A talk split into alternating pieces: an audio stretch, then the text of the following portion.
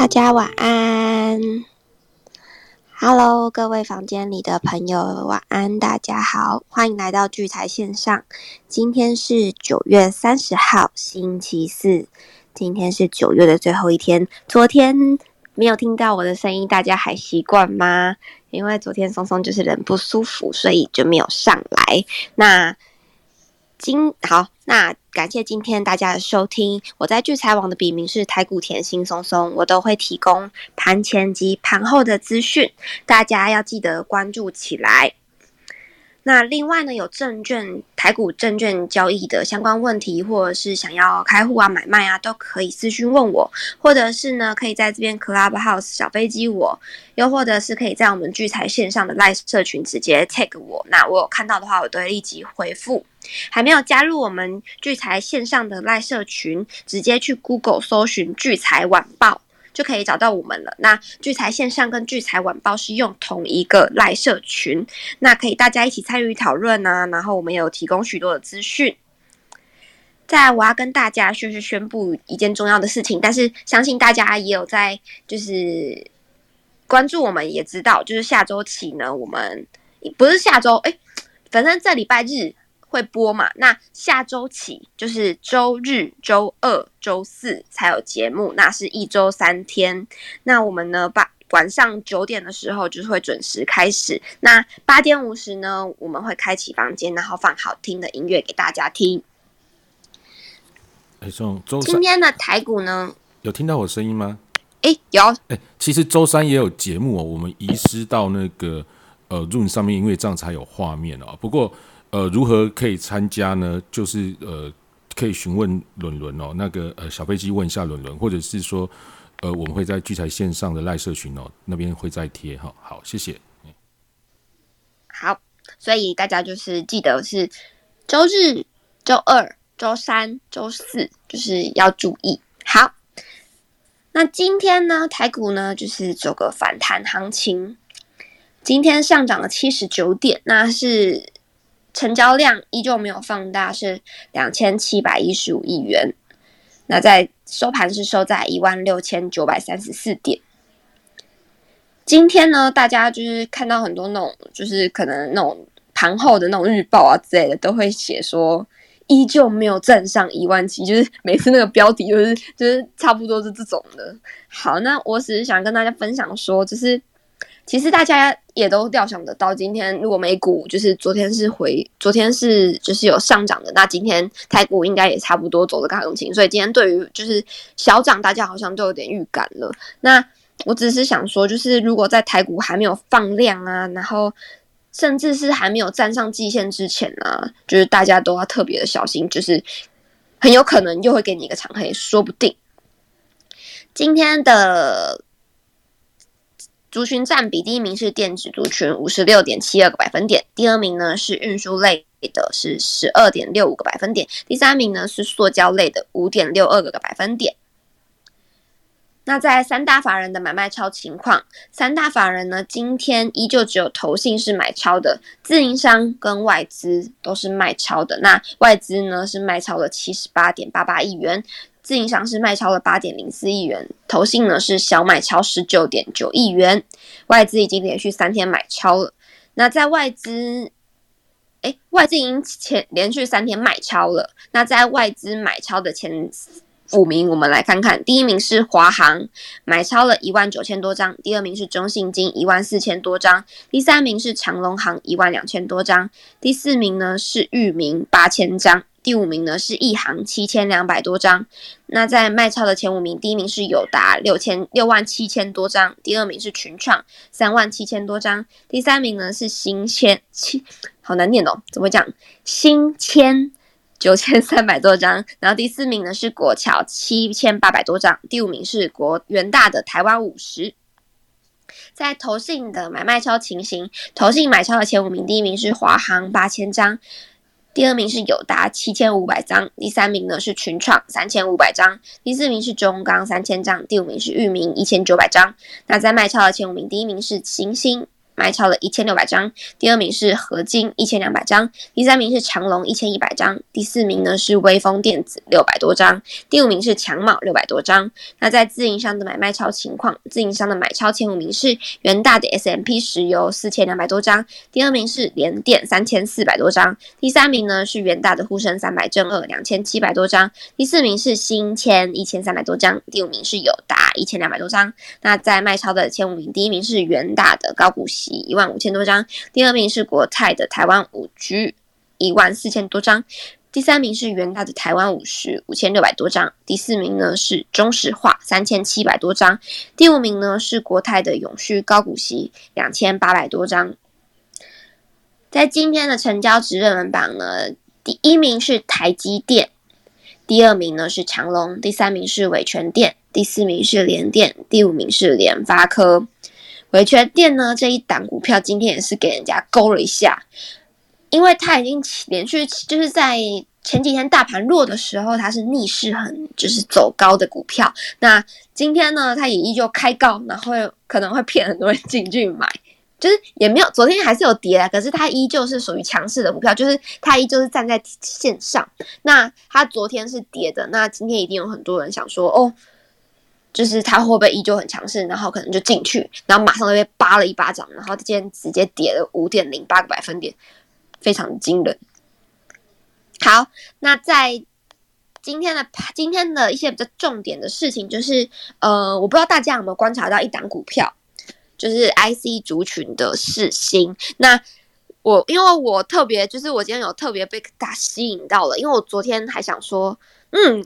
昨天灌了那一根，觉得哦。他直接就是依我，依我，我会我会想说，就是哎，这个有点空方区，就有点往会想要空的那种感觉。然后可是我不会空啊，因为我觉得现在情情势很不稳定，我也不敢乱做。然后我就想说，嗯，我明天就来观察一下他会怎么走。那果真今天呢，他直接开高嘛，然后直接你知道吗？不夸张，他直接涨到涨过昨天的高点。然后更夸张的是，它直接突破新高价。你们说这这张股票可不可怕？就是它，它要它就是，你看，如果你真的是今天早上去空它的人，整个是被扒到不行，它直接被嘎到涨停。所以我觉得现在做股票真的要特别特别小心。然后另外最近的面板。族群，大家有有观察到，其实最近就是呃，大盘在跌啊，面板其实没什么在跌。那它主要抗跌的原因呢，是因为就是最近的题材其实都绕在中国限电这件事情。那大家都会觉得说，哎，是不是可以让中国的面板产能下降，然后影响供给率？对，它所以它现在是。因为这个情况而相对抗跌，但是你你们要小心一件事情，就刚刚我有在念，如果有注意的朋友一定会听到，最近谁都在买投买面板，是不是就投信？那投信呢是比诶不能讲女人，我刚本来想要讲女人，可是我发现我自己是女人，反正就是他翻书，他翻脸比翻书还快，他要是给你卖了，是直接给你一直一直。就是他，他要是给你卖的，他就是会一直跌，一直跌，一直跌，是跌的很可怕，就是重挫的那种情况。所以，如果在面板族群的人，就是你手上有面板族群的人，也要特别小心这件事情。然后，另外我觉得今天比较特别的是，今天涨的股票呢是加公司的族群。那其实也是因为就是中国的限电，那加公司厂其实它。它的那个工厂集中度就是比较偏向是东南亚或者是台湾，所以呃也有人会预期，就尤其是呃隔日冲的伙伴们，他们就预期，因为他们今天也是就是冲，就是大家都筹码在这里这这个族群，那他们就是会看说有一个转单效益。好，那再来呢，我就要跟大家讲一下，就是犀利股神今天是最后一名了。那我之前有跟大家说，就是。战况战况非常激烈，那的确现在呢是整个从第二名的天地布隆克直接上来了第一名。那他们原本就是天天地布隆克，他就是一直都是持有就是望海扬名，就是他的航运股的空单。那他今天呢，今天犀利股神除了第二名的一气化，他建立了雅聚的空单之外，今天犀利股神其他人是没有动作的。那今天的第一名，他就是现在目前持有的就是万海还有阳明的空单。那第二名的一七八九百呢，他就是持有雅聚跟美而快的空单。那可是今天美而快好像又涨停了，所以呢，他的他的那个获利率就直接负掉了。所以从第一名然后变到第二名，那第三名呢是我们的跑动，那就是现在持有的股票是金宇的空单。好，那今天就是以上是我做的一些分享，那接下来我把时间交给瑞奇哥，瑞奇哥晚安。嗯，松松晚安，各位聚财线上的房间朋友，大家晚安。好，那我就换我说了，那那我那个我在聚财网上的网名是瑞奇五八。那我最近最近其实，在昨天我也跟大家聊到说，对于这个接下来的行情，我认为从指数的一一个变化跟这个全指股外资持续在大卖的角度来看，其实我认为进入十月份之后，它应该是一个往沉淀筹码的一个角度去走。但是一说完呢，今天月底这个做账的力量其实还是还是蛮猛的。那这猛到呢？尽管指数还是收在一万七千点以下，但是呢，我们看今天这个上涨的股票当中啊，其实还蛮多、蛮多这个底部转强、第一根长红棒出现的股票。那我就觉得，哎，这个这个事情就就有点意思啊。因为假设假设股票大部分都要回档，都要。都要沉淀的话，那照理说今天今天也不没有必要拉，就是稍微混一下混一下，大家都撑在半空中，其实也就也就度过了嘛。但是呢，今天很多的这些股票呢，其实不仅是撑住，而且还反而有一些议题上去结合最近我们一直在讲这个这个能耗双控的一个问题，就是中国。中国限电，感觉我们前前两天的感觉，对于台湾有在中国投资的企业，似乎觉得这个影响会逐渐扩大。那大家在盘面上一开始看到这是化工的一个原料，但今天这个盘面上又冒出了几个几个族群啊，其实也搭着这样子的一个议题，出现了一些买盘的一个拉抬。那不管是季底的做账，或者是，或者是纯纯粹纯粹的，就是电电档之用。但总之，你从这个技术技术面的一个角度来看的时候，这些这些族群，既然经过了两三个月的整理，会在九月底最后一个交易日的时候去去拉抬，那基基本上它也是对于股价是有上心。也就是说，比较有在有在准备、有企图心的一个一个一个感受哈，就是我们常就是硕大常跟大家分享这个感官认知。那其实我在观盘的一个角度来看的话，我觉得觉得特别会在季底、月底会去拉股票的公司，基本上对于股价都是比较在意的。那这样子的股票进入第四季之后，那当然就是比较比较。值得大家去关注，所以今天晚上我们大概稍微来聊一下，从今天的一个盘面上，我们大概可以怎么去思考第四季的选股。好，那今天今天我觉得比较有亮点的有三大族群，第一大族群就是这个散装航运。那散装航运如果大家有印象的话，从七月份到现在为止，当这个货柜三雄从高点跌下来的时候。其实中间有一度反弹的时间，其实散装航运是非常强劲的。好，那今天在经过了又一个月的整理之后，这个最后季底最后一个交易日，散装航运集体的一个转强，其实这也似乎预告着接下来随着这个 B D I，当然今天今天这个讯息是讲说波罗的海指数又又突破了五千大关啊等等，然后。对于这些这些族群有激励的效果，那这些事情大家知道吗？其实大家都知道。那但是呢，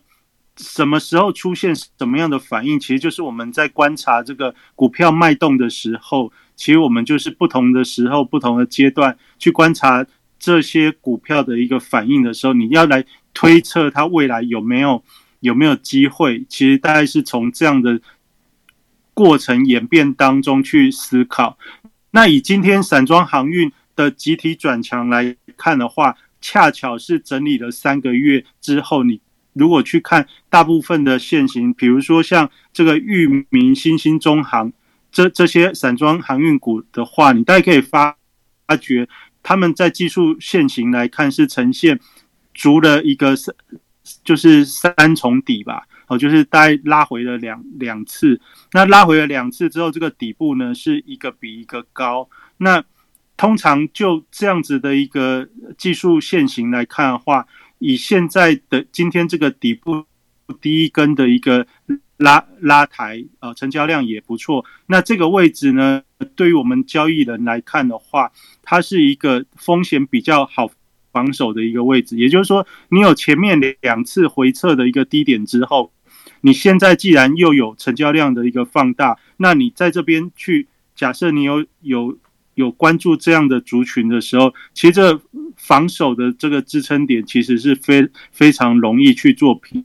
评估的，也就是这样子的位置，它股股价假设接下来成交量可以持续维持的话，那通常我们会。对于这样的股票，都认为它未来一段时间是风险比较好防守之外呢，它的股价的拉抬的企图心可能也会相较于其他的航运类股更更有一点机会哦。这一方面，他们的股价现在也都比较是中中低中位阶左右，不像货柜三雄大概都百百元以上。那航运那个散装的大部分都都在都在五六十块。以下，负以下，好像域名大概才六六十几块，那这这其实就是今天盘面上比较值得注意的。那那我先讲一下这个犀利股神好了。犀利股神今天最后结算的时候，大家有发现，就是说原本我们上礼拜这个领先的一汽化九百，它在最后没就是最后屈居第二名。的原因就是这礼拜他去空了一个最近最强的一个股票，叫做美而快。那美而快呢，从中秋节之后七十几元到今天收盘是一百三十几元，也就是说它短短一个星期当中就翻了翻了一倍。那我跟大家来分享一个概念，就是说如果一个股票它有这么强劲的一个上涨的一个动能的时候，就是说你每天你都不知道它到底在讲。涨什么？但是呢，它每天都可以以最高点做收的这这种股票，你绝对是不要去摸它的头，因为这种股票你没完全没有办法理解他到底在想什么的时候，他既然可以每天去创高，那这也代表的是他背后有有一定非常强大的一个实力，可以去去。去展现他对股价的企图心，也就是说，你如果看到一个股票是每天每天最后都是长红做收，然后每天都在继续上涨，但是你每天你还是没有办法理解它为什么这么强，这就是之前我们常在讲所谓 mystery 的股票。那这种股票，你如果去 Google 它的时候，你会觉得哦，这种股票好像很有前景哦，因为它所有的描述就是。这个站在这个网红、网红跟电商这样子，就是靠着 KOL 去去做直播啊、卖货啊，或者是去去做电子的一个商务。那这种东西，我们就算没有实际的去执行过，但是你光看这样子的一个说明，你就会知道说，它其实是会有想象力的。特别在现在后疫情的一个时代，大家对于这个电商的一个认知跟体验也多了一些，所以它在股价上的一个展现是每天创新高的时候，你绝对不要去想说它一个礼拜就涨了一倍这么多，然后你就觉得说它应该会回，哦，就是这这种，而且它已经涨到这样，已经开始进入进入注意注意注意的一个阶段之后，大家也知道进入注意。处置的阶段就等于是拿到无敌星星哦，也就是说，我们从从这次犀利股神的一个最后最后在做决胜的时候呢，哦，就是第一名跟第二名的最后的结果，其实我们在从这个例子当中是可以有一些有一些可以去去学习跟体体会的哦，就是我我我从这个犀利股神最后最后这个冠军以蝎为之。之差而而翻转，我觉得这是一个蛮蛮蛮特别的一个例子。好，那那反过来就是我们在讲说，那既然你从美而快的角度，你看到了看到了什么？看到了一个新的一个题材的一个衍生，也就是说，原本上半年在涨的电商是大家知道的，是像富邦美这样子这样子，或者是或者是那个。嗯，八零四八零四四 那个网家哈，就是大概就是富邦美网家这这这样子的一个题材。但是呢，我们到了最近中秋节之后，我们看到了一个新的一个方向，这是一个网红经济的一个一个方向。那这个这是美而快。那加上我前几天有有聊到它的这个它的股票改名。的问题。那今天我也来跟大家再来聊另外一个，我之前有稍微跟他大家讲过的一个一个一个股票，它也是改改名字，它是在今年四月份就改名字。它原本的一个原本原本的一个股票名字是叫做捷泰哦，捷泰电子是是一个是一个电子公司哦。那股票代号是六一六五。那今年四月之后，它改一个名字叫做浪凡。那这个浪凡呢？他在干嘛的呢？听说是做那个，呃，就是呃直播，就是那种他有一个有一个直播的 A P P Live，它叫 Long Live。我虽然我没有我没有用过这个这个直播直播的一个软体，但是基本上它等于就是换了一个营营运的一个方向，叫做直直播的一个一个经营。那这几年其实这个所谓直直播主。销售的这种这种商机呢，其实我们就算自己没有做过，但也也都也都领教过这种这种东西的想象。所以呢，所以他的这个业绩呢，过往过往在没改名之前，一个月的业绩大概只有几十万几百万。但是自从改了名字之后呢，就等于是透过不同的一个呃新的形态的经营的一个。转变呢？它目前每个月的营收可以到两亿两亿多。哦，那相较于去，它其实从去年开始做了转型。去年做了转型之后，这个业绩大概就开始跟以前只有就是单纯做电子比较薄弱的一个状态的时候有很大的区隔。所以如果去看浪凡今年的一个营收的话，它大概这个成长的年增率是非常非常的夸张的数字，大概就到。累计前前八个月的时候，它这个年增营收的年增率是一千九百多多趴的成长。那这这种这种数字，当然是因为它有有就是非常大的不同的营运结构的一个转变。那但是我们反过来来看另外一个事情，就是。它以前还是捷泰电子的时候，其实它就是一个属于会被大家归类为就是主力股，或者是会被炒作的股票。如果大家有有兴趣去看六一六的历史的 K 线图的话，它是一个股票是可以怎么做呢？它可以从十块以下拉到一百块，然后再从一百块跌回十几块，再从十几块再拉到五六十块，都在非常短的时间速度。非常的非常的惊人，也就是说，它这种具有高波动性的一个一个节奏呢，常常会被大家归类为就是就是这种这种所谓的主主主力股。那有它既然前身是有这样子的一个特性，那大家就想，那为什么要为什么要改名字？哦，就是就是为什么要改名字？为什么要改运营的一个模式？那这这些东西再加上。近一年来，它营收体质的一个转变，加上财报的一个数字，也都开始出现的不一样。它上半年的 EPS 来到两块六，那今天的股价呢是三十七块多，然后就涨停板。那这个这个东西当然不是推荐，但是我是认为说，从我们这样子盘面上的观察，从中秋节之后，我大概就跟大家讲说这个。因为这个电商电商的一个题目，大概是在中秋节之后，整个盘面上看得到资金蛮蛮蛮有在追逐跟布局。比如说像九一 A P P 这些上半年比较比较热热门的一些族群，现在股价都非常高。但是呢，现在市场资金开始在转换的是类似像这个美而快，那浪凡股价又更低，才三十几块。那你如果去看它的上半年的 EPS 两块多，那这样子的一个股票到了第四季，假设真的是有有一些企图心的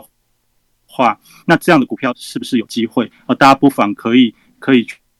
去观察，因为我们今天既然是第三季的季末，刚好盘面上这一路从中秋节以来的观察，那我就发觉说，这一个这个议题其实是一个，就就反正现在这个这样子的一个方向，我认为对于大部分的法人或投资人来说，都是一个具有就是梦梦想的一个一个转变。那我前几天也有跟大家讲过，说我认为中秋节之后到年底。就是除了这些业绩题材股之外，那但是业绩题材股大家也都知道，其实是反而是最近最最疲弱的族群，不管是面板，不管是航航运的航运航运族群或者钢铁族群，虽然在今天都稍微是转强，但是整整个来说，第三季就是这些把整个指数给带带下带落带下来，所以呢，他们是不是能够在第四季回复那个那个？那个活力其实还有待观察，就是我有说，我认为在十月、十一月，他们还是需要主底去甩脱那些套牢的筹码。但是反过来，新的一个新的一个想法或新的一个动动机呢？第四季大家也知道，哦，电动电动车这大概是一个蛮重要的一个一个方向。那因为这个限电的关系，或者节能的一个关系，或者减碳的关系，那。这些东西都会有助于电动车的发展，所以以接下来到年底来看，其实电动车相关的一个产业是势必是会是投资市场上面的一个盘面注注意焦点。但另外另外一个角度是什么？就是说，在后疫情时代之下，很多这种实体的活动减少了，那所以衍生出说，比如说前几天也跟大家聊到这个。脸书它投资了五千万美元以上，要去发展所谓的元宇宙。那元宇宙这个大概就是在做虚实整合的一个虚拟实境啊，跟虚实整合的一个活动。那这个东西其实我也觉得，就是跟这个网网红直播销售的电商，它以后都会变成有有机会去做做扩展跟结合的一个方向。因为既然实体的东西可以透过虚拟实境，让它让人的感受可以仿仿佛亲亲临亲临亲临现场的话，那这样子这样子的一个呃销售模式或者是一个呃呃消费的体验过程，势必以后是一个可以可以被推进的一个方向。那我们就投资的一个角度来看的话。我们现在就已经可以想象说，这个题目是有可能会被投资人给接受，因为现在到年底，除了刚才讲的业绩族群之外，另外一个另外一个面向就是要能做梦。做梦一定是说，很它的道理很简单，你也可以在你的周边稍微已经开始有一些体验，或者你在媒体上已经陆续可以看到一些方向，然后你自己简单的稍微想一想，你就觉。觉得这是有搞投资，虽然我不会做，或者我不知道怎么去经营这样的事情，但是就投资的一个产业面向来看，我们会在心里觉得说，哎，这个可能是一个未来的方向，而且是即将要即将要起飞的方向。这种这种会有在心里会有这种 OS 或想法的一个呃方向呢，其实其实就是所谓的做梦股，也就是说。你在你的脑海里，你自己就可以勾勒出哦，它未来可能有机会会是一个对我们生生活周遭当中产生重大重大变化的一种一种一种进步方向。那不管它做不做得出来，但总之总之这往这个方向前进的一个一个一个题目，它就会是就会是一个。对于投资市场或者对股市来说，它会有激励的一个效益。好，那这大概就是我在今天从我们大概从这个上礼拜中秋节后到今天季底结账的过程当中，我从盘面上或者从媒体的讯息流上面，我大概认为说，这是一个可以值得大家去观察跟呃去体验这种做梦做梦行情的一个一个一个族群哦，就先跟大家讲。那今天另外在盘面上，我们又可以看到，刚才松松也有讲到这个加公司的部分。加公司的部分也是属于说，经过差不多一季的时间的盘整，它大概是从七月见高点之后，就一路一路盘整到最近。那今天当然是最后一天，你你我们不确定说今天这个加公司的一个上涨到底是不是又像塑化原原料那样子哦，就因为中国的这个能耗双控之后，这个价格的一个上涨有机会激励。激励他们可以走一段，因为报价可能又会开始涨价。就在现在通膨的通膨的通膨增加的一个背景之下，万物都有有可能涨价。它是不是真的能受惠？其实我们从股价的一个脉动来看，我们还没有办法确定它的延延续力。但是呢，从这个一样还是回到刚才讲的，它既然能够在季底或者月底最后一个交易日的时候可以奋力拉抬。这也显示出说，它沉积了一季的整理之后，他也希望这些股票也希望在未来的一段时间当中，对于股价能够有所有所注意或提升。这也可以展示出他们这个族群在现在的一个企图心。那这这种股票为什么要拿出来讲？因为它跟我们前两天聊到的这个什么金元双雄啊，或者是。或者是钢铁族群，这些不太一样。是金元双雄、钢铁这些是最近一个月开始下跌，然后今天聊到这是沉积了一季之后的底部转强的第一个长红哦，就是从散装航运跟这个加工公司的部分，基本上大概是属于这样。那另外还有一个股票是叫做这个风力风力发电的族群，比如说。今天是很久以来第一次，这个世纪钢、上尾投控、永冠这所谓风力发电概念股全面全面大涨的一天。这大概已经有非常多、非常久的时间，至少三三四个月以上没有见到的事情。甚至今年风力发电股，就是之前前前几年被归类为风力发电概念股的这些族群。其实，在今年以来，并不是很受盘面上资金的一个青睐。但是呢，随着这个中国限电的一个因素，那大家如果你有注意到的话，最近有关于这个呃，就是这个绿能的一个题材的话，其实是先从这个厨电设备哦，就厨电的设施。所以大同这一阵子在涨，它不完全是涨资产题材。它大同在涨，它是在涨，它它有一个有一个呃储储能的一个系统得到台电的认证，好，所以当然那个东西到底是不是真的能够帮助大同有多大的获益，这这这代不确定。但是呢，但我讲就是说，这种也是一个对于未来大家会觉得有有机会做梦的一个方向，也就是说从。从以往这个风力发电，大家就觉得说这是替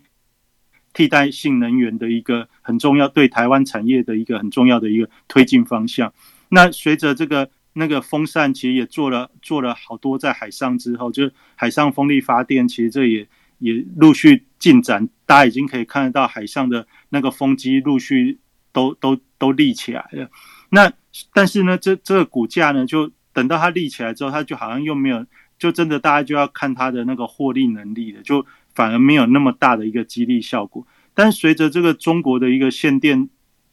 措施出来之后，似乎也反而去激励到呃，就是越比如说激励到我们这个能源政策跟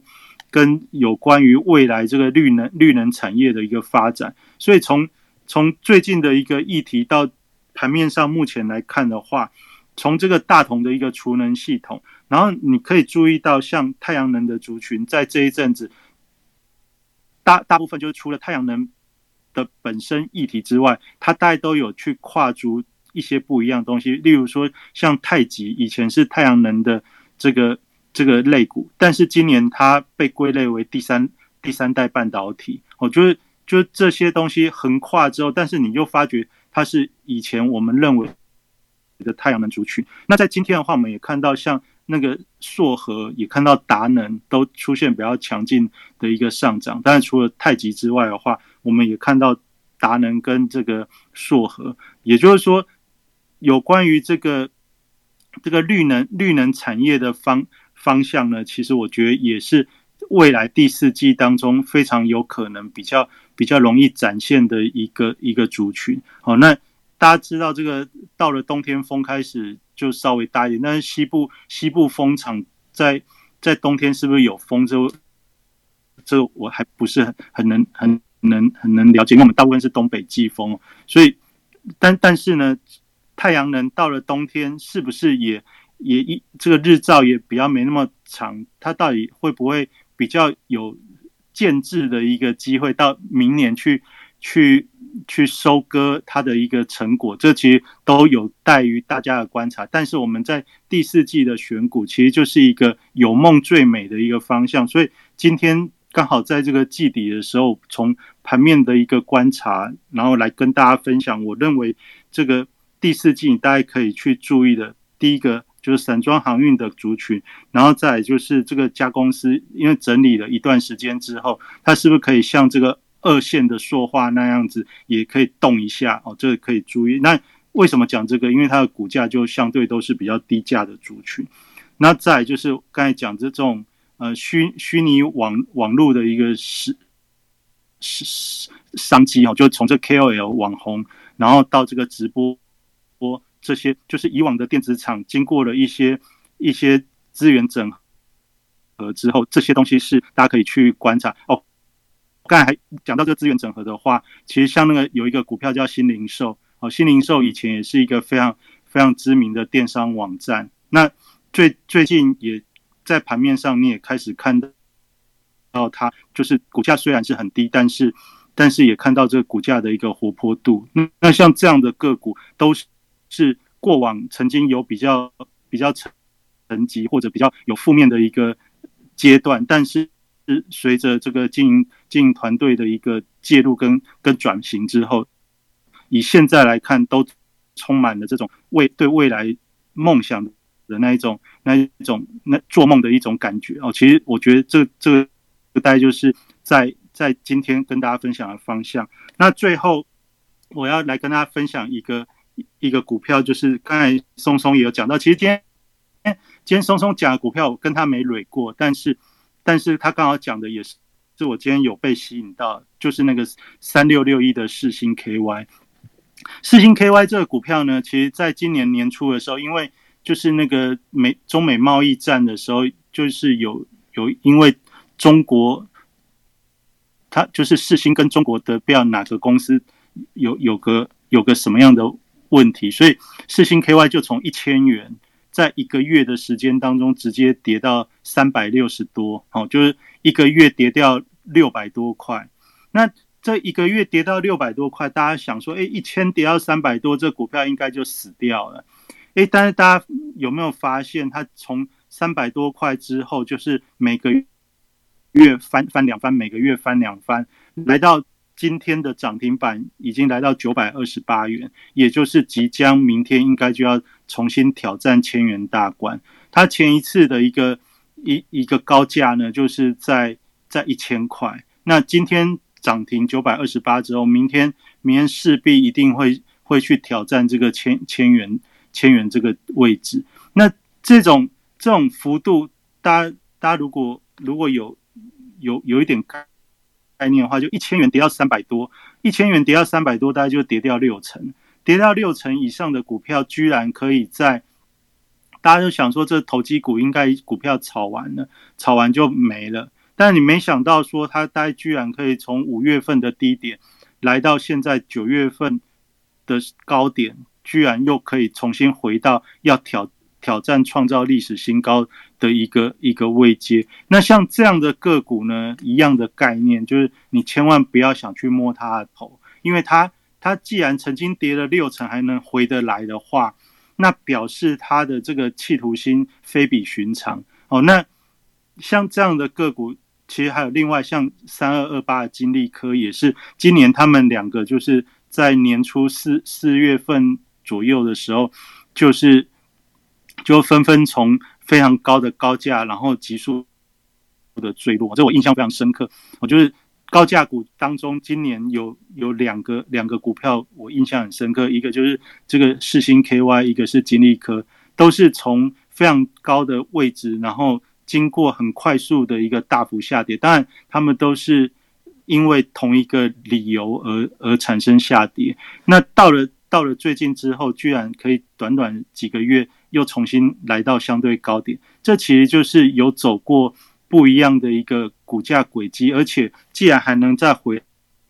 来的话，表示这个背后的一个驱动力量，其实是不是我们在什么财报数字那些看看起来看得到？也就是说，像这样子的一个股票呢，要你可以去了解它，可以去观察它。就算你不不敢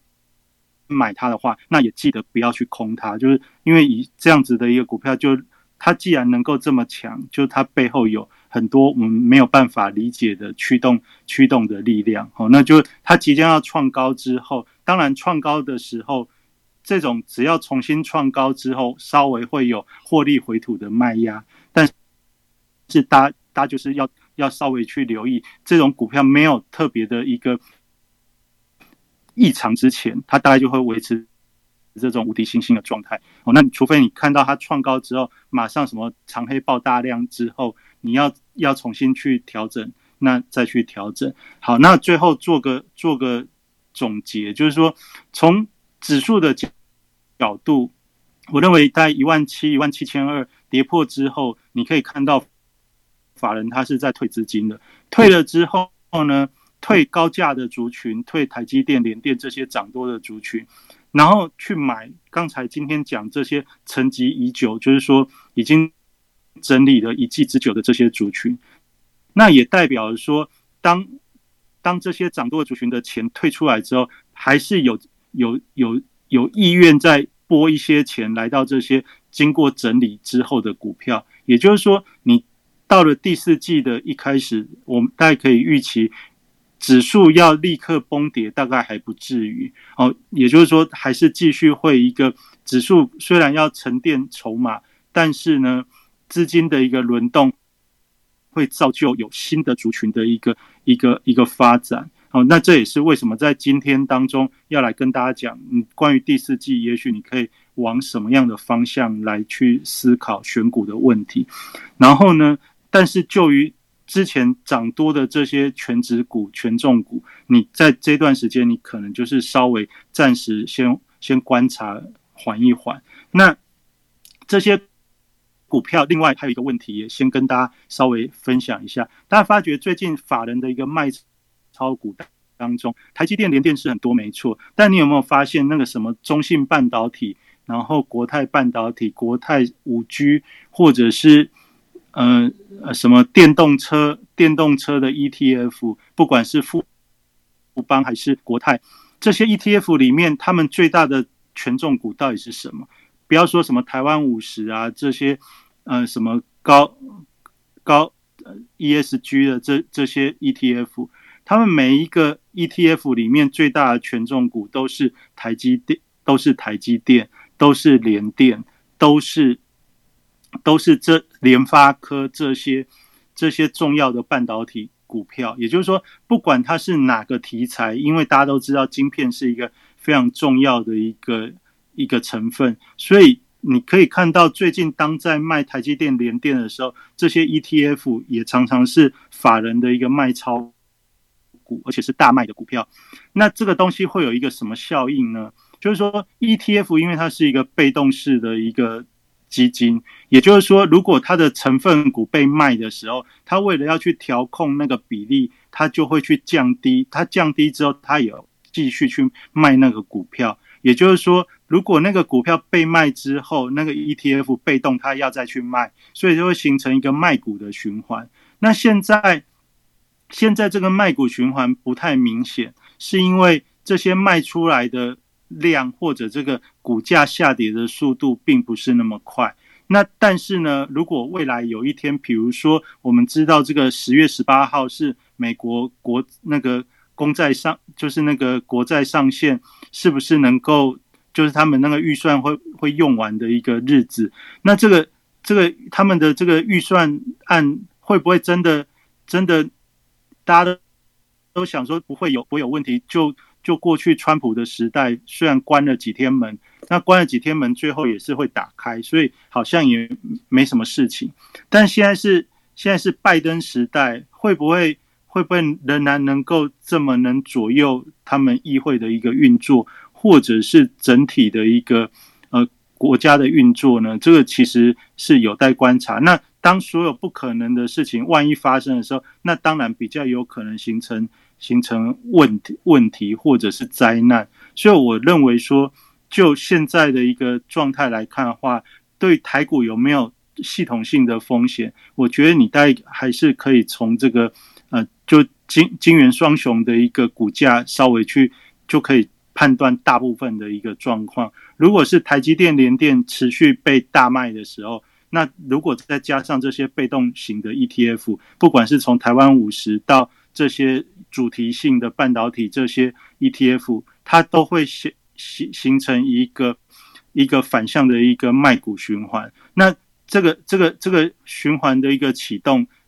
它是一开始是不会这么明显，因为现在的资金仍然是非常充裕。但是有一天，如果是你观察到的是这个速度在加快的时候，那你就那时候就需要比较更加的注意。那我们先前的听友大部分应该。呃，持股大概都是相对比较比较低水位。那你如果在这个时候，对于第四季你觉得说，哎，这个指数似乎也还算稳定的话，那你不妨就是以以刚才讲的这个半导体的一个族群的观察，他们假设稳稳的，虽然是会虽然是被卖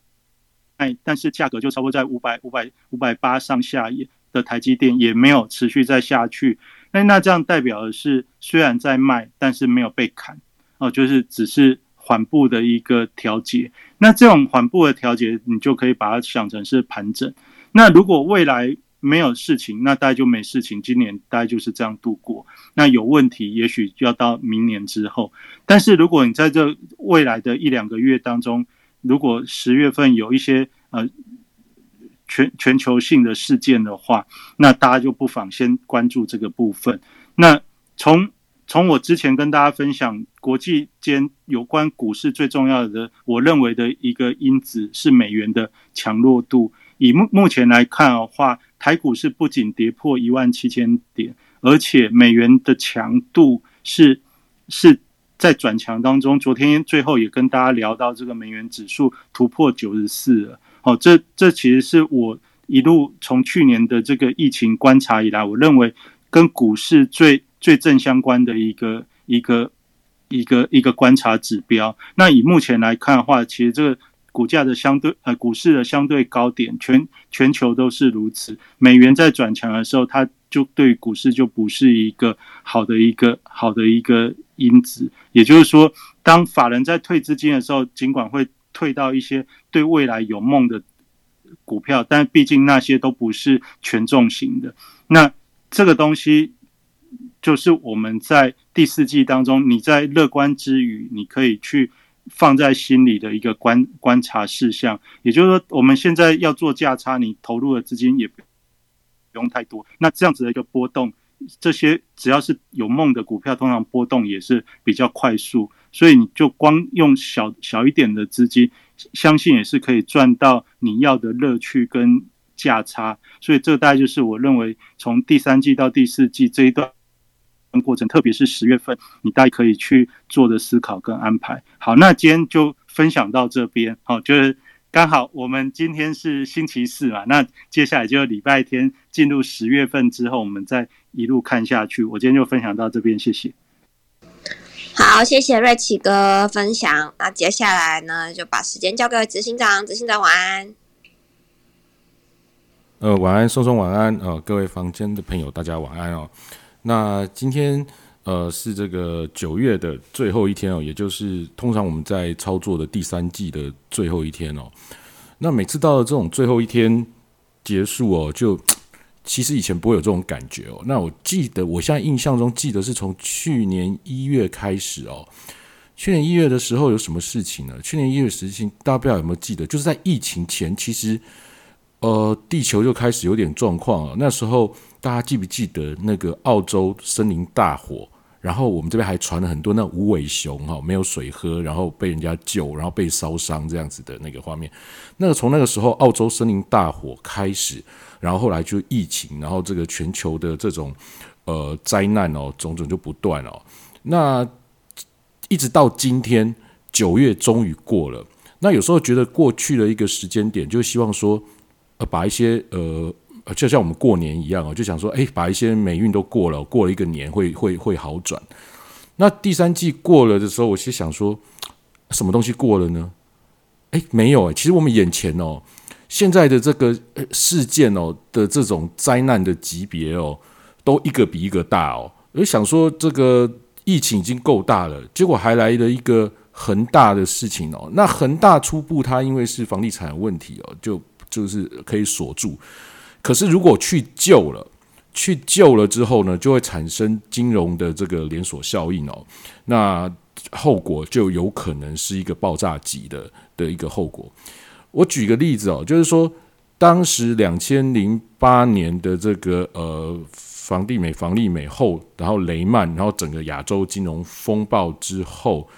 然后美国等于是这个整个。呃，请全力哦去把这个救起来，没有让它再连锁下去，让金融机构救救起来。那你说救起来了没啊？事到今天，为什么会造成这个利率的这个趋近于零，然后输出了这么大量的这个资金金那个，造成这个全球的这种通通这个这个资金这么泛滥哦？那也没有到你我身上，就是在这些金融机构、这些政府、这些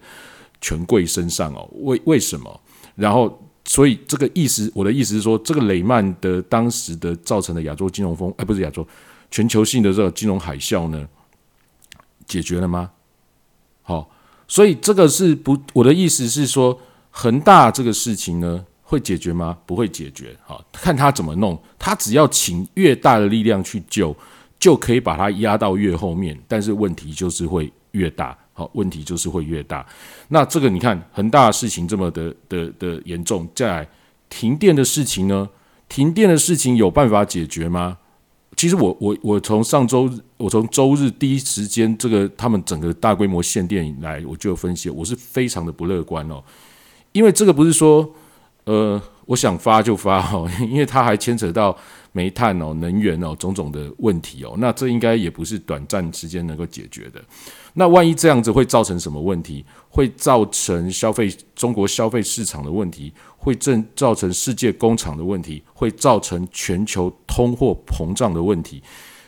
也是世界级的风暴。其实它如果真的是没办法改善，持续的这样大规模限电，也是世界级的风暴。好，那再来呢？美国国债哦，美国国债万一违约哦，那也是宇宙级的风暴哦，那根根本就更可怕了。所以这个一个一个风暴都是这么的夸张，那会不会过几天又来一个呢？哦，我们真的没办法想象哦。从去年初到现在哦，我们一路都发生都难以想象、无法置信的各种奇奇怪怪的问题哦，怎么会这样一直产生呢？我过去常常开玩笑说。人家说啊，什么什么什么东西一定怎样？我说不一定吧，谁知道呢？谁知道会不会外星人突然降临就改变了世界呢？好，我以前以为的这种全球性的瞬间改变哦，是外星人来或者地心人跑出来啊，哈，对。可是呢，没想到竟然是，哎，这这个这个我我们我们过去无法预知的事情哦，都一一的一一一一的出现。那如果说你说小级别一些的，还有很多奇怪的事哦。才在世界各国都发生，那我这边就不一一的说。所以我们要知道，哎，九月终于过了，第三季过了，面对第四季，会是一个更好的第四季吗？我看十月份哦，从头到尾哦都是问题啊。但是这都是问题，我已经告诉各位了。如果你是做股票，它不一定会大跌啊，因为呢。钱太多，通货膨胀，股票也可以膨胀，什么都可以膨胀，对不对？所以它不一定会大跌，但是问题很多。然后呢风险很高，波动很大。哦，那这样子你的操作怎么操作？我们这些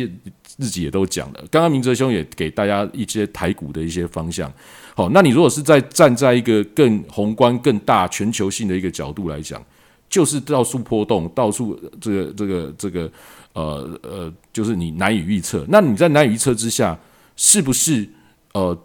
资金投入不要过多，或是你有多空双向的这个？操作哦，你可能去有一随便你你怎么样，但是你就是不要单边压太重哈。那这个应该就是我们呃应该要在第十月份或者是第四季应该追求的方向哦。那我我我跟大家提一下，我们我再跟各位提醒一下我们的那个呃聚财线上的时间哦，也就是说从这礼拜星期日起哦，我们在 Clubhouse 上的时间改成呃周日、周二跟周四晚上。各位也要记得，也就是台股的一三五开盘的前一天晚上，周日、周二、周四晚上九点，才才有在 Clubhouse 上面的聚财线上啊。那因为我们讲的时间已经半年多，然后跟大家这样分享。那其实，呃，每天说，呃，就是现在的事情其实越来越多，就是解封之后这样越，呃，就是疫情缓和之后越来越多。那加上最重要就是我们明天开始呢，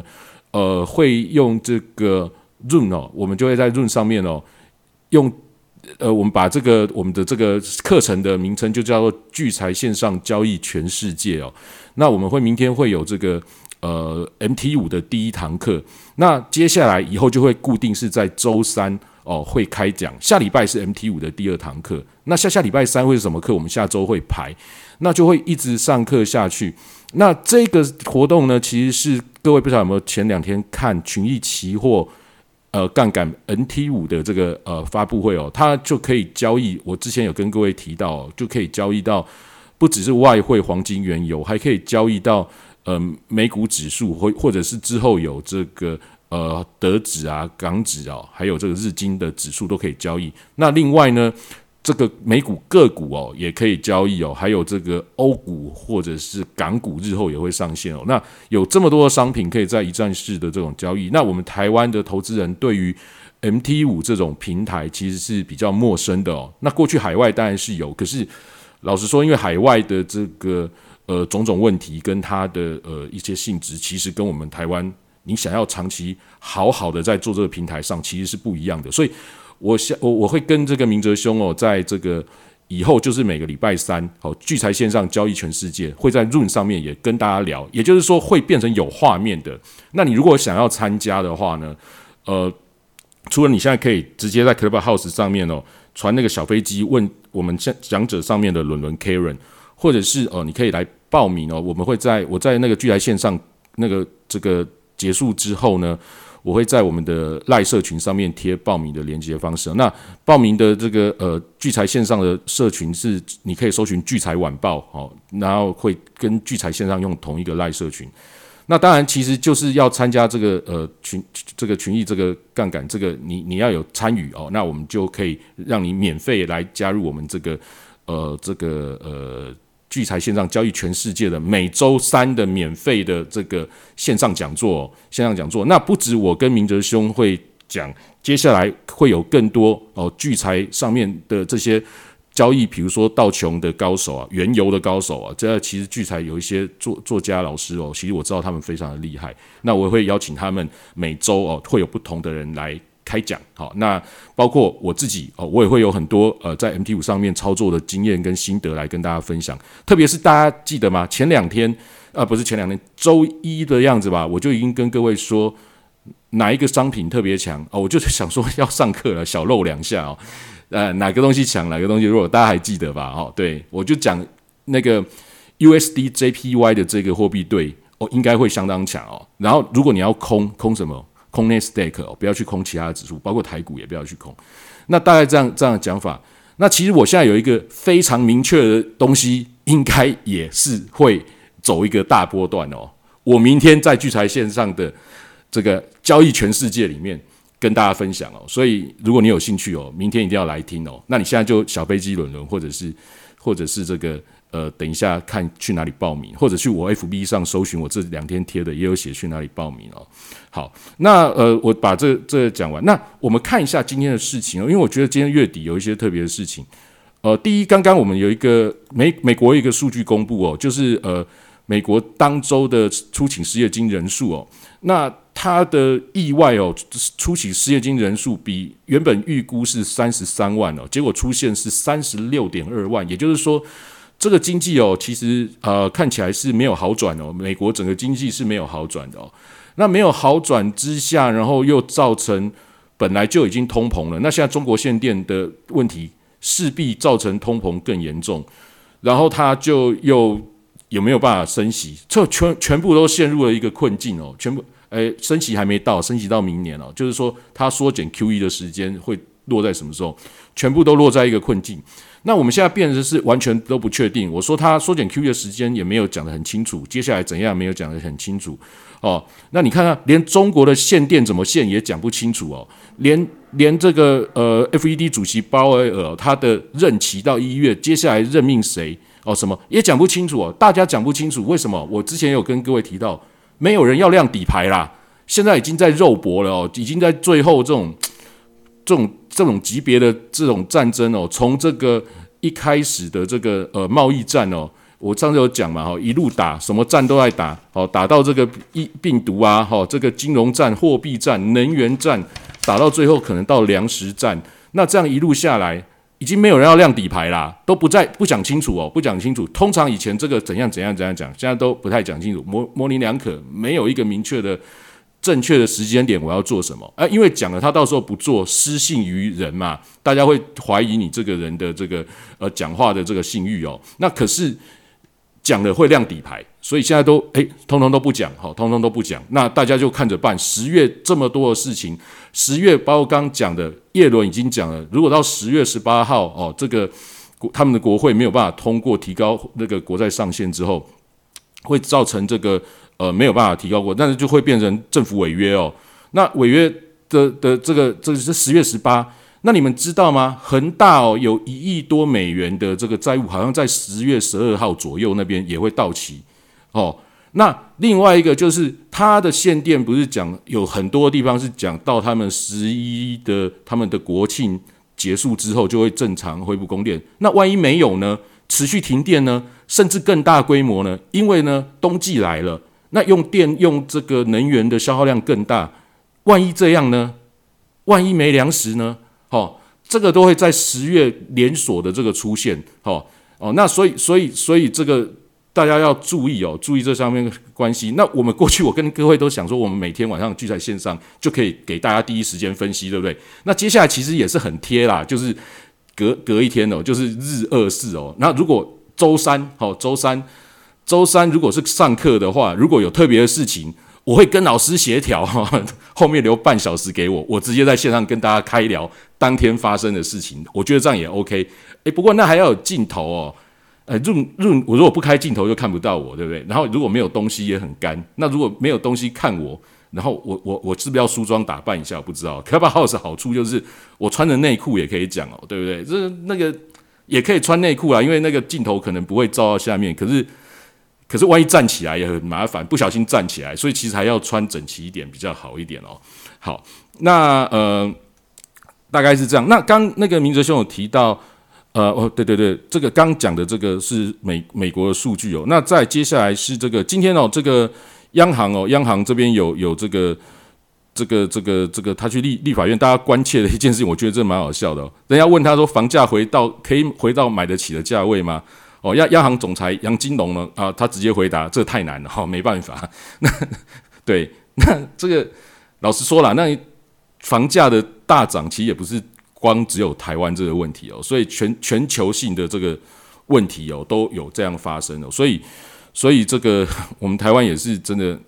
也是很难很难，因为我们地方就比较小啊。那你说大陆如果恒大发生问题，对台湾的房地产会有什么影响？诶，老实说，我也不知道，诶，我也不知道。因为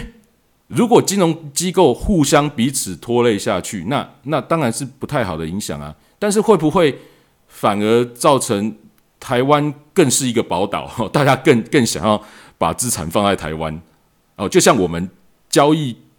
全世界钱不用到海外，而去开群群货奇异杠杆的 MT 五，诶，一站式就可以交易所有东西，钱不要出去了，不用出去啦，在台湾就可以做，我在台湾可以住得很舒服，我为什么要出去？诶，这会反而造成台湾房地产涨更多，我也不知道，这个这个后续还值得观察，这个后续还值得观察。好，那另外一个新闻，我今天也看到，我觉得也特别哦，因为我今天，呃，今天我跟其实跟硕大啊，今天我跟硕大有碰面没有啊？那我我们跑到这个不晓得好不好讲啊？这个张张志超 金牌操盘人那边哦，去去去参加了一场这个会议哈。对，那那那这个这个这个，我在回来的路上就看到代超基金设超前部署获利，减掉约谈统一投信前基金经理人。哦，我看到这个我就觉得，怎么还有人在买基金呢？这种东西哦。每两三年就报报一次，哦，每两三年就报一次，被抓到每两三年就报一次哦，啊，没有被抓到的到底有多少？这个根本就是基金业的常态嘛，只是没有抓，没有抓到太离谱的才会被抓到啊，对不对？哦，我我告诉各位，我在二十几年前我在念大学的时候，哇，那时候基金经理人好威风啊，哦，什么关大轩呐，哦，什么。什么什么什么什么一些那个哇，那基金经理都好好好威风，我觉得哇，他们都是我的偶像哦。我有一天哦，我也想要念念念财经系所，然后来来进入金融业，我要当基金经理人，因为我觉得他们好棒好厉害哦。然后渐渐渐没没一两年哦，我对于这个金融生态比较了解之后了，我就避之唯恐不及哦，千万不要去当那个，因为你当那个的话基本上。这这辈子就会有很大的污点，怎么对他说？怎么会有人还在买基金呢？我都搞不太懂哦。对，那那那当然啦，现在你去开一个银行户啊，你去银行干嘛？诶，都叫你买基金呐，哈，都叫你买基金。好，那我这边也不好意思得罪太多，我就讲到讲到讲到这么多就好了哈。这个实在太太夸张，真的每一两年就有就就就有一次哦，每一两年就有。好，然后呢？呃，我看哈，那今刚刚明哲兄有谈到美元指数嘛，哈，那那美元指数这个我们持续去观察，但是我们可以看到，其实美元指数这么强，其他非美的货币这么弱，可是呢，新台币其实还是挺强的哦。那新台币挺强，但是它这一两天也开始转弱了。那我觉得持续关注新台币的走向，确实是相当的重要，大家也可以呃持续的这个呃。关关关心起来哦，因为它跟外资的这出逃啊什么种种会会牵扯上关系，但我我我看现在还没有非常明显跟严重的现象哦。不过就是持持续观察，持续观察。那大家这个呃新台币每天就是关心一下它的升升贬升升值跟贬贬值的状况哦。好，那呃。这个这个接下来就是十十十月份哦，那十月份这个我我我觉得会有蛮多变化，所以现在也说不准，所以我也不太没办法去做太直接的预测哦。那各位可能可以听到我过去就是只要我有想法，我一定讲在市场的前面哦，会很清楚的呃给给出一个很明确的可能性预测。那通常都会如我讲的讲的发生，那我没办法每天预测东西啊，因为现在我看不太出来，我看不太出来。好。那我我讲一下那个 M M T 五的优势哦，因为我之前有有每次讲一下这个 M T 五的，当当然它的这个跟海奇的不同哦，比如说它没有没有到期日哦，没有到期日，没有到期日，其实对我们小散户是非常非常重要的哦，你不会被它逼到逼到说啊到期了，你非非非平仓不可哦，那这个其实对我们小散户是真的是。非常的有利哦。那另外就是说，它这个口数可以切得很小。那另外我跟各位讲一点哦，在外面的呃，这个可能人家讲不清楚，就是说你交易美股哦，如果你不要是不要用那个，你不是要跟他长期持有哦，你可能交易个几天就卖掉，甚至当冲什么的，其实你根本就不需要。真的下到交易所里面去啊？好，那它这样子 CFD 没有下进去有什么好处？它的交易成本是是其实是非常低的。我仔细算它一下，诶，交易美股在台湾的这个这个杠杆商交易美股的成本竟然比交易台股还要低诶，我算完之后我是很怀疑啊，我还问了好多人，我这样算有没有算错？而就是怎么看大家都说对啊。那交易台股的手续费，如果我打个两折，哎，台交易美股还是比较低诶、哎，我觉得这个好奇怪哦，哈，这真的太神奇了，因为他没有下到交易所去了哦。啊，但是但是但是为什么为什么这样呢？嗯，大家可以算一下，因为它的手续费是百分之零点一，那我们交易税其实就已经百分之零点三，就千分之三了嘛，那就没什么好比啦，它就一进一出就只有千分之千千分之二啊。那台湾交易税是千分之三，加上一点四二五，看你打几折，然后两边嘛，千分之一点四二五打几折，看然后两边。好，那如果你是当冲呢，交易税减半就一点五，然后再加个千分之一点四二五打几折，其实也将近两两 percent，几乎是两 percent。所以你如果当冲交易税减半，诶，跟交易那个美股的成本差不多，诶，我我觉得好妙哦。所以我觉得这个美股 CFD 应该来好好交易。可是我前几天哦，我这个。除了我们做节目之外，然后我就变比较晚才可以去看嘛。那我看看看美股的时候，我就觉得妈一头雾水。好，它现在上线七十几档，我要挑哪一档？我要一档一档一档进去看。哦，我觉得好好好好好麻烦哦，因为我我根根本就我们又没有要长期投资，对不对？今天你要买一只股票，短期当冲，你管它基本面对不对？那我也不太想管它的基本面啊。即便我管它基本面，我也不一定看得对啊。如果我不是不长期投资的话，那我不管它基本面的时候，我要怎么选股？哦，那当然，坊间有很多美股选股的工具。那可是因为台湾多数过去因为付委托成本高，所以多数都是用纯股的概念在做美股，所以上面大概都是一些纯股的一个分析啊。但我不要啊，我想要一些可能它短期的，就像我们挑台股当冲方法哦，涨跌幅的排名啊，然后这个。呃，它的振幅的排名啊，啊，它这几天的短线的技技术面的呈现怎样怎样？而且我不要一大堆股票，我就是要那个这个群益期货 MT 五杠杆里面有的股票七十几档嘛。所以呢，我立下一个这个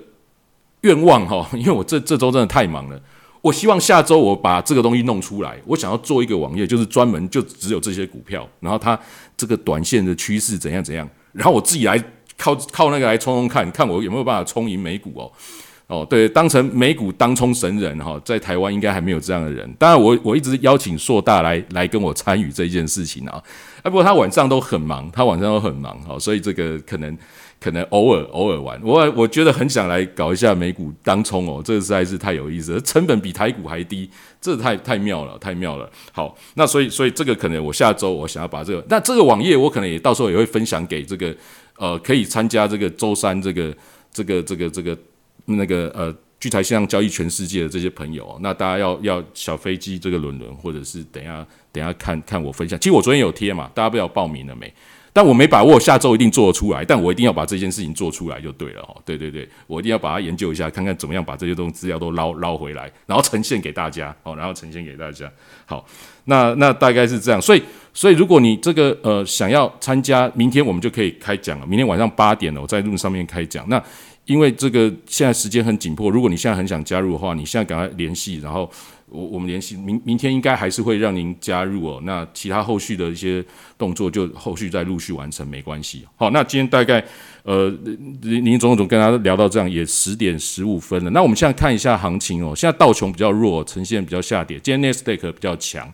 那原油开始做震荡了，因为包括原油、天然气在中国限电之后，哇，都是一个非常大幅度的一个震荡哦，都是一个大幅的震荡。那现在今天的美元其实就没有再走强势哦，稍微变稍微稍微有点转弱的趋势，但当然你涨多了会有一个回档也是合理的嘛哈。那现在黄金哎走的比较强一点点，好，那这整个局势呢接下来怎么波动？其实我心里有一个谱哦，我明天也会跟大家分享，好吧？那今天我们聊到这个地方，我把时间还给松松。好的，谢谢执行长跟我们的分享。那今天节目就先到这边，记得哦，我们礼拜天见。然后下周呢，聚财线上的时间是礼拜天，然后跟礼拜二跟礼拜四，然后礼拜三呢会有润的课程。那大家要记得把这些时间给空下来。那今天就先到这边，大家晚安。要发了我们台上的讲者哦。还没有加入我们聚财线上的赖社群，也要记得帮我加入哦。